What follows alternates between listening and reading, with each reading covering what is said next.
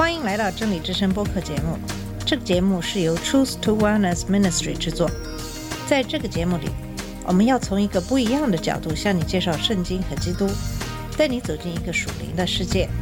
我们的节目在每个星期二、四、六更新，欢迎你的收听和关注。all the colors of the rainbow. 你好，我是马军。在上一期节目里，我提到会跟大家分享《特朗普在属灵方面的危险》这本书。这本书是由三十个著名的在基督徒方面的学者、传道人等等写的三十篇文章，在这个大选之年，告诫人们怎样做出正确的选择。虽然这些文章是关于总统，可是这个议题确实是有关我们属灵的生命。第一篇文章是为什么仅仅用词是非常重要的。总统用词以及我们对总统的评价。这篇文章的作者是马克·格里。马克·格里是一个神学家，他曾经是《今日基督教》的总编，同时也是《我们什么时候开始忘记神》《福音教派危机的根源以及对未来的展望》这本书的作者。他在《今日基督教》的评论文章《特朗普应该被免除职务》得到全国媒体的普遍关注，包括 CNN、MSNBC、《纽约时报》和《华盛顿邮报》。以下是他的这篇文章。当我看到2020年1月3号福音教徒挺特朗普在迈阿密的集会的录像，我忍不住佩服那个在加州州立大学 Fresno 的一个不知疲倦的为拥护生命而工作的演说家。我对学校管理层试图阻止他的学生团体让他们的观点被认证的努力而感到悲哀。最后，他们通过法律诉讼才可以实现他们的权利。像这个充满能量的川普支持者的例子，很多都不理解为什么那么多拥护生命的基督徒对川普总统公开的道德行为，特别是他的推文以及对他对手的侮辱和嘲弄那么的愤怒。当成千上万的在子宫里的生命受到威胁，他们说：“为什么总统的坏行为还是那么重要呢？”他说的有点不拘小节，可是我们需要一个领导人能够面对那些自由派的仗势欺人者。如果我们要捍卫那些在子宫里的生命，以及言论自由的权利，我理解他们的逻辑，但仍然纳闷：这些基督徒有没有更深层次地考虑一下语言的特征及能量？这个总统所助长的藐视的文化是多么的具有破坏性！他们似乎认定了这句格言：“棍棒和石头能折断我的骨头，但语言永远不会伤害我。”也就是行为才算数。语言是稍纵即逝的，最终并不重要。但是这并不是那些圣经的作者怎样来看待语言的。他们没有认识到川普的尖酸刻薄的语言对美国人的伤害比棍子和石头要大得多，对道德方面的堕落视而不见，不但伤害美国人，也伤害基督徒所宣称的福音。必须承认，对政治对手的藐视并不始于川普。我不确定从什么时候开始的。但是现在我们所有人都尝试这样讲话方式。当然，他的政治对手并不是完全无过的。最著名的是，希拉里认为很多美国人很可悲。老实来说，我们每个人都尝试贬低和我们意见不一的人。从多方面来说，我们活在一个被藐视所污染的空气的社会里。我们的国家被这样的一个领导人所领导。他不但不去净化这个尖酸刻薄的环境。反而混进更多的有毒气体，这只会让我们社会在对抗藐视的战斗中更加艰难。在他的推文中，川普习惯性的奚落他的对手，称他们为精神错乱、疯子、撒谎、羞耻的、失败者、不诚实的、虚伪的、假的、低智商的。他用一些贬低的外号来嘲弄政治对手。这些充满一年中每一天的评论，都是他对人的藐视的一个缩影。在一月三号的集会上，川普谈到爱邻居的需要。他清楚表明，只是一些邻居，其他的邻居他表现出厌恶。这并不是一些福音朋友所称的有些粗枝大叶的人，而是一个威胁瓦解我们文化礼仪的一个人。这将给美国带来灾难性的后果。圣经中是怎么说的呢？我的福音教徒朋友似乎忘记了圣经中关于语言能量的清醒的教导。箴言十二章十八节说：“说话浮躁的人如刀刺人，智慧人的舌头却为医人的良药。路加福音六章四十五节说：“善人从他心里所存的善就发出善来，恶人从他心里所存的恶就发出恶来，因为心里所充满的，口里就说出来。”马太福音十二章三十六节说：“我又告诉你们，凡人所说的闲话，当审判的日子，必要句句供出来。”雅各书一章二十六节说：“若有人自以为虔诚，却不勒住他的舌头，反欺哄自己的心，这人的虔诚是虚的。”事实上，在雅各书里，我们发现这些最清醒的段落主题，从嘴里说出的话可能没有记录，但是它可能成就或者毁灭任何事。记住，只需要一个火花就可以点燃森林大火。从嘴里说出的不小心的或是错误的话就可以做到。通过你的语言，你可以毁灭整个世界，把和谐变成混乱，毁坏人的声誉，把这个世界送进烟雾，并随着烟雾上升。这个烟雾是从地狱而来。这个描述完美了，记录了美国文化正在发生的一切。川普可能不是原因，但是他肯定是那个火上浇油的人。那个火就是那个遍布全国的愤怒。神圣的气氛笼罩着一月三号的集会，很多虚伪的关于信仰的言论出自总统的口，正如雅各书三章八到十节经文所说的：“唯独舌头没有人能制服，是不止息的恶物，满了害死人的毒气。”我们用舌头赞颂那为主为父的，用舌头诅咒那照着神形象被造的人。颂赞和诅咒从一个口里出来，我的弟兄们。这是不应当的。这经文就像昨天写的，专门为我们写的。圣经里把基督耶稣称为道，不是一个偶然。只有通过神的道，我们才能得到救赎。就像约翰在一章十四节说的那个道，充满有恩典和真理。这样的段落有泛泛和细微的差别，说明哪些书籍已被撰写。在最简单层面，把基督称为道。约翰暗指我们所说的话有参与恩典和真理的潜力，也就是在神的生命里。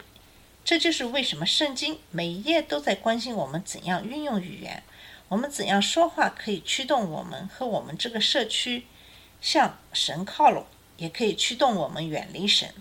这对基督徒来说有重要的意义，也说明了语言的本质。不管是谁运用它，从基督徒的角度来说。文化的公众对话越在粪土中传播，我们就变得越不虔诚。当然，我并不期望总统成为牧师的总头领，但是我希望我们的领袖在对待那些给我们这个国家做过贡献的人的时候，予以尊重和荣誉。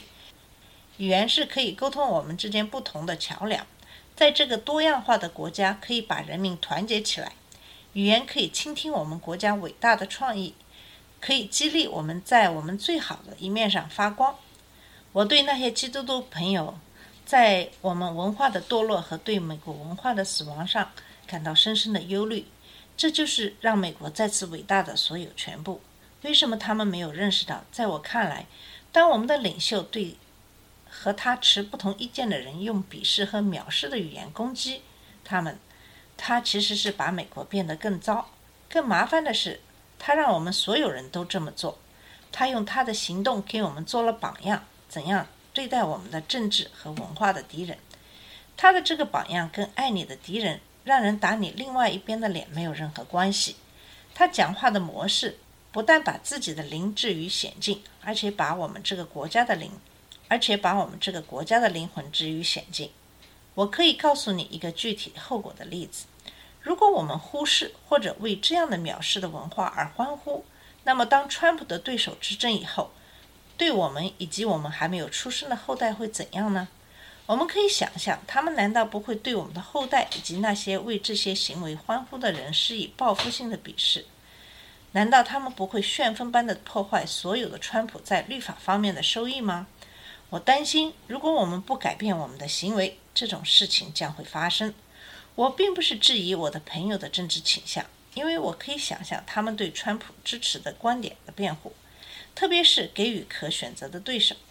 可是非常费解的是，为什么那么多热情的基督徒认为他的尖酸刻薄的公开演讲仅仅是他的怪癖的性格，对我们国家并不能造成非常严重的危险？